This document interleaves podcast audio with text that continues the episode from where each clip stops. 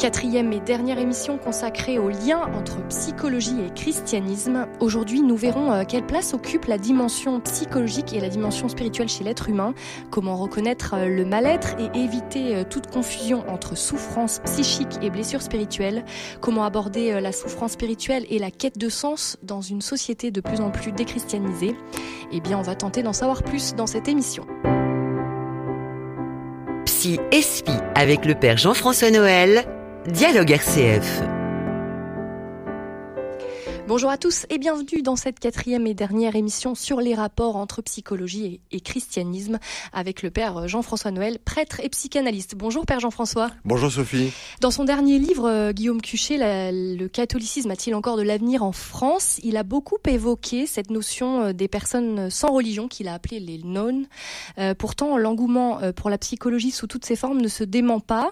Euh, alors, est-ce que la psychologie a remplacé la religion ? Oui, on peut dire ça, voilà, bien sûr. Bien sûr que ça a remplacé complètement, parce qu'en fait, il faut bien un lieu pour s'interroger, pour se, se faire écouter, pour euh, que, euh, voilà, et que donc... Euh, enfin, c'est pas la psychologie qui a remplacé la religion, c'est l'entretien psychologique, l'entretien thérapeutique, le souci de soi. En fait, il y a un conflit depuis longtemps entre souci des autres et souci de soi. Et qu'au fond, euh, de, il y a eu même un soupçon sur que le souci de soi soit, soit un peu trop narcissique. Euh, et qu'au fond, il fallait d'emblée se donner aux autres, s'ouvrir, quitte à mourir à soi. Vous voyez, il y a, il y a derrière des phrases d'ailleurs bibliques qui sont pas si simples à entendre ou à comprendre. Est-ce qu'il faut vraiment mourir et s'oublier ? Et ce serait de répondre à la foi chrétienne, ou au contraire, est-ce qu'il faut avoir aussi un certain souci de soi ? Je vais, je vais essayer de développer ça. C'est vrai que Jésus, dans, dans son attitude par rapport aux souffrances qu'il rencontre, qui sont d'ailleurs de tout ordre, il y a des souffrances somatiques, des souffrances psychiques, des souffrances sociales, euh, familiales. Bon, euh, et donc euh, à chaque fois, il les prend un peu, je veux dire, corps à corps, quoi. Enfin, âme à âme, en leur disant, euh, est-ce que voilà, ta foi t'a sauvé ? Enfin, c'est quand même ça qu'on entend. C'est quoi ta foi ? C'est le fait de rentrer en relation avec moi, enfin, et avec moi à, tra- à travers moi au Père, qui va te sauver. C'est pas en fait Jésus qui sauve, c'est la foi que l'autre met en Jésus. Hein ? C'est pas, il dit, c'est moi qui te sauve au nom de la toute-puissance que Jésus... C'est ta foi t'a sauvé. Donc, la nouvelle confiance que tu mets dans cette relation, comme la femme hémorroïse, euh, elle touche le pan parce qu'elle pense que cet homme a une, a une force qui va la guérir. Bon.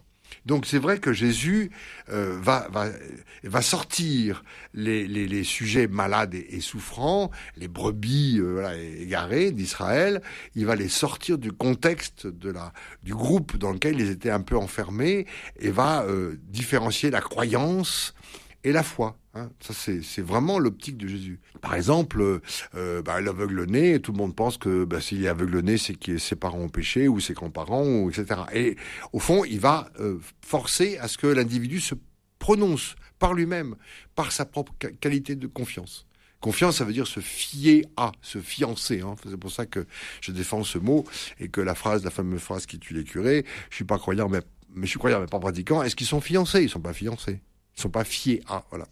Et la croyance, tout le monde est croyant. Même les non-croyants. Les non-croyants sont croyants de ne pas croire. Je veux dire, euh, la croyance, elle est psychique. La foi, elle est spirituelle. C'est fait que Jésus sort du contexte pharisien, du contexte euh, de, de, des religions trop moralisantes, trop hypocrites, et cetera. L'individu pour qu'il se prononce dans une relation de confiance. Donc c'est Jésus qui fait ça. Donc l'individualisme, c'est le fruit du christianisme.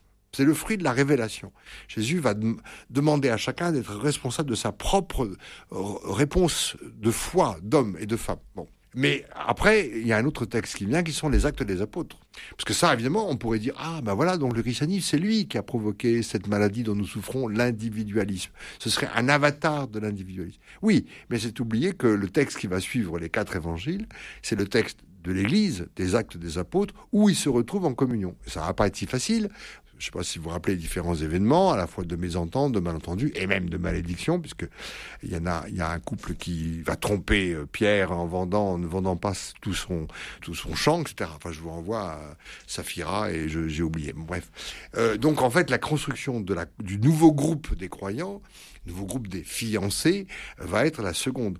Et nous, on est encore dans l'étape de la sortie de l'individualisation. Voilà ce que je veux dire. Bon, alors, euh, ça veut dire qu'on n'a pas... En... Parce que l'Église a perdu crédibilité. L'Église, le groupe, le collectif... Maintenant ? Oui. Plus ou, ou avant bon, plus qu'avant. Ça, ça a commencé avant, mais si vous voulez, je pense, à, je pense toujours à ma grand-mère. Enfin, excusez-moi de faire référence à ma grand-mère, mais euh, voilà que libre, hein, voilà. Euh, bah, c'est vrai qu'en Bretagne, en dix-neuf cent trente, je pense que ma mère étant née en mille neuf cent trente, elle doit être née dans le siècle dernier. Voilà, euh, les grandes processions de pardon, les foules de pèlerins qui se massent avec euh, avec ferveur sur le sur le chemin des, des processions, avec les statues. Ça aurait aucun sens de demander à chacun est-ce que tu y crois vraiment. Voilà. Euh, ça faisait partie du rituel d'appartenance, de socialisation. Voilà.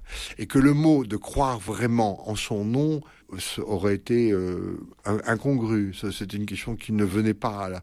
Est-ce que les Grecs croyaient vraiment au mythe ? J'en sais rien. C'est d'ailleurs un texte, c'est un grand texte de Vernant à ce sujet. Au fond, c'est maintenant qu'on interroge chacun sur cette fameuse foi individuelle. Bon, alors ça, c'est un premier point.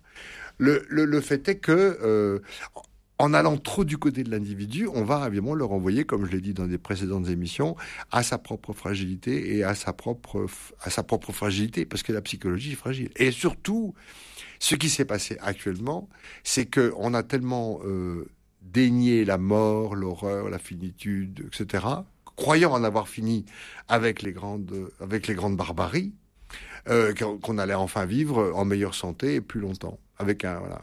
Mais ça, ça c'est pas vrai. La finitude, le tragique de la vie est ailleurs. Il est ailleurs. Il est, il est, il est partout. Et ça, je veux dire, c'est pas parce qu'on a vaincu apparemment et le communisme et le nazisme que la barbarie nouvelle, que la barbarie s'est éteinte. Elle est beaucoup plus sournoise. Et j'ai bien peur que les spiritualités que je respecte, qui sont souvent des synthèses pas très respectueuses euh, des origines traditionnelles orientales dont elles sont issues, parce que je pense qu'en fait, on peut pas s'improviser comme ça bouddhiste, enfin, je dis pas ça contre Mathieu Ricard, mais moi, je suis de racine chrétienne et j'ai déjà du mal à être dans ma racine. Mais je pense qu'elles ont été des spiritualités pour temps calme. Et que, excusez-moi, oui. mais la tempête est toujours là, où elle, elle menace. L'écologie euh, en est la preuve. Ah, vous, vous parliez de, de finitude, de rapport à la mort. Est-ce que notre rapport à la mort, justement, a changé ? Et est-ce que c'est ça qui a modifié le paysage religieux ? Complètement. Bah, vous voyez, par exemple, la crémation, on était tous... Euh, l'Église était la première à dire non, puis finalement, elle a, fait, elle a fini par accepter. C'est pas, d'ailleurs, il n'y a, a pas de péché dans la crémation. Mais la crémation, c'est intéressant quand même. C'est quand même un signe de vouloir... effacer quelque chose de la pourriture, de la de notre propre, de la corruption de notre corps, je veux le dire en termes plus polis, et que en fond, elle fait peur cette corruption, et que euh, on a il y a un déni par rapport à, à la mort, et surtout et surtout comme psy, la mort n'est pas que la mort physique. Quand je m'engueule ou quand je deviens violent, quand je deviens violent avec mes voisins et que voilà, il y a la mort en moi. Moi, je pense toujours à ce rabbin rescapé d'Auschwitz, de la Shoah, qui a fini par partir à New York et qui a mis près de vingt ans avant de revenir en Pologne pour témoigner de ce qu'il avait vécu à Auschwitz. Et on lui a reproché d'avoir pris tant de temps pour revenir. Et il a dit, il m'a fallu tout ce temps pour ne pas transporter la mort avec moi. Et où est-ce qu'est la mort actuellement ? Bien sûr que c'est la mort physique, c'est horrible. Mais il y a d'autres formes de mort dans nos relations, dans nos relations avec, avec nous-mêmes. La pornographie est une forme de pulsion de mort, d'addiction effroyable. On voit bien que la mort, elle, c'est, elle, la mort, la, les pulsions de mort se sont distillées ailleurs que dans la mort physique. Et ça, l'individu ne veut pas le savoir. Sur cette notion de religion, je reviens au livre de Guillaume Cuchet. Dans son livre, il écrit que l'être humain, en fait, a soif de spiritualité, mais ne veut plus des religions, de l'institution, du dogme, parce que ça peut être associé à la, à la radicalité. Le, à l'emprise. Le, le, le terrorisme, les abus sexuels, on l'a vu euh, récemment. Qu'est-ce qui reste pour l'homme contemporain ? Ah oui, Comme, que, Comment on fait face à ça ? Eh ben parce que la question qui rentre chacun d'entre nous et qu'on confesserait euh, à bas bruit, enfin, euh, sans rien dire à un, c'est, c'est, c'est la validation de mon existence. Est-ce que ça vaut le coup que moi j'existe ? C'est ça la question, au fond. Un enfant dans une famille, pardon, un enfant dans une famille, il attend que les dans le regard de ses parents, euh, c'est bien que je dis, c'est pour ça qu'il est jaloux de son frère aîné ou de sa sœur cadette, parce que euh, bah, ça veut dire qu'il compte moins. Bon, et c'est tout l'enjeu. Et nous passons notre temps avec cette question, est-ce que ça vaut le coup que moi j'existe ? Et ça, la validation de l'existence, c'est le fond de la demande religieuse. Mais ça, il n'y a aucune spiritualité qui peut vraiment dire, ah non mais c'est bien que toi, Sophie, tu existes, c'est super, c'est unique, c'est vrai. Mais ça... Il n'y a qu'une transcendance pour en avoir la compétence et l'autorité pour la faire valoir, pour répondre à cette question. Justement, quel est l'impact de toutes ces nouvelles spiritualités dont on parle sur les catholiques pratiquants? L'éclatement intérieur de la personne. Quand je vois bien, par exemple, les gens euh, en thérapie euh, sont des consommateurs. On, on va faire un peu de ça, un peu de ci. Est-ce que vous croyez que, est-ce qu'il est bon, est-ce qu'il n'est pas bon? Enfin, il y a une errance et une détresse. Bien sûr que vous ne trouverez jamais le bon médecin, le bon thérapeute, le bon psy, et cetera. Euh, le problème n'est pas là. Le problème, c'est qu'effectivement, à un moment, vous vous posiez, que vous vous laissiez interroger sur vous-même, sur vos peurs. Et ce n'est pas uniquement la peur de mourir, hein. C'est la peur de ne pas réussir. C'est la peur de mettre à l'écart, d'être à l'écart, d'être un loser, comme disent certaines générations. C'est la peur de, d'avoir loupé, quoi. Et ça, aucun, aucun médicament ne va venir au secours de, ce, de cette question fondamentale. Par contre, je pense comme chrétien que de fait, le regard que pose Dieu sur moi valide, malgré tout, que c'est bien que Jean-François, avec tous ses défauts, existe. Alors, en parallèle de cet engouement, de cet engouement pardon, pour les nouvelles spiritualités, euh, vous écrivez dans un article que vous m'avez transmis pour préparer l'émission, le pape a un message philanthropique et humanitaire, donc assez terre à terre finalement. On ne parle plus euh, de transcendance au Vatican, je me suis posé la question. Si, mais c'est, disons qu'il a pas mal d'ennemis, hein, le pape François. Mais bon, euh, c'était pas, c'est pas un scoop que je dis aujourd'hui. Mais et c'est vrai qu'on l'a, on l'a un peu, on l'a un peu accusé de d'avoir un peu, comment dire, euh, transformé l'Église en une grande O N G. Je, je pense pas que ce soit le cas. Mais on pourra lui reprocher. Parce que, évidemment, le balancier est tel qu'auparavant, on avait peut-être oublié cet accueil du, du plus pauvre. Quand même, la première, je ne sais pas si vous vous rappelez, mais la première démarche qu'il a faite, c'est quand même d'aller à rencontrer les, les réfugiés, euh, les, les réfugiés de... Lampedusa. Lampedusa. Euh, donc, il a vraiment voulu... Et c'est pour ça qu'il s'appelle François. Parce qu'il l'a mis sous le, sous le, le patronage de Saint François, euh, euh, apôtre pour les pauvres. Euh, alors on pourra lui reprocher d'avoir un peu, peut-être, euh, c'est pas vrai, mais on pourra lui reprocher d'avoir un peu humanitarisé. Parce que le grand mot qui vient, quand on entend toujours, j'écoute... C'est la... pas son rôle de faire ça? De parler si, justement des si, migrants si, si, qui meurent en Méditerranée? Mais, mais, mmh. Bien sûr, ah bien sûr. Mais on pourra lui reprocher d'avoir peut-être été moins... Euh, ce qui n'est pas vrai. Mais on... Je ne sais pas quelle sera notre prochaine Église, notre prochain pape, mais il est possible qu'on puisse le reprocher d'avoir un peu... Euh... Et c'est vrai que le mot, bon, je ne vais pas plus loin, mais le mot à la mode, quand j'écoute France Culture, parfois avec plaisir, parfois avec énervement, euh, mais le gros à la mode, c'est au bout d'un moment, la personne finit par dire « Ah, mais je suis humaniste ». Mais ça finit par m'énerver, parce que ça veut dire quoi ? Mais moi aussi, je suis humaniste. C'est-à-dire quoi ? J'aime l'homme, j'aime l'humain, que je le respecte, oui, bien sûr, mais je suis convaincu qu'un humain ne peut pas sauver un humain. Voilà, ça suffit pas. Et que pour qu'il y ait un véritable salut de l'humain, qu'il y ait une, vraiment une réponse, enfin, qu'il y ait une visitation profonde de l'humain, il faut du divin. Et donc, la, une réponse aussi apportée par le christianisme ? Bah oui, ou en tout cas, je respecte les, les trois autres monothéismes qui, ont, qui tentent de donner à ça.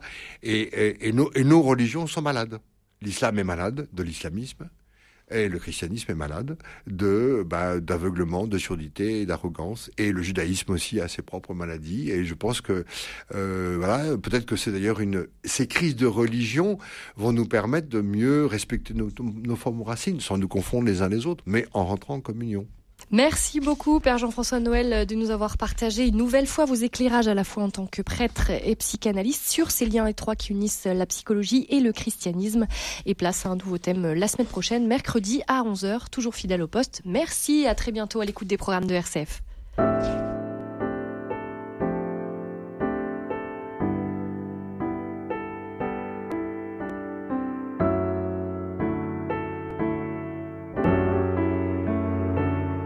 Espi avec le Père Jean-François Noël.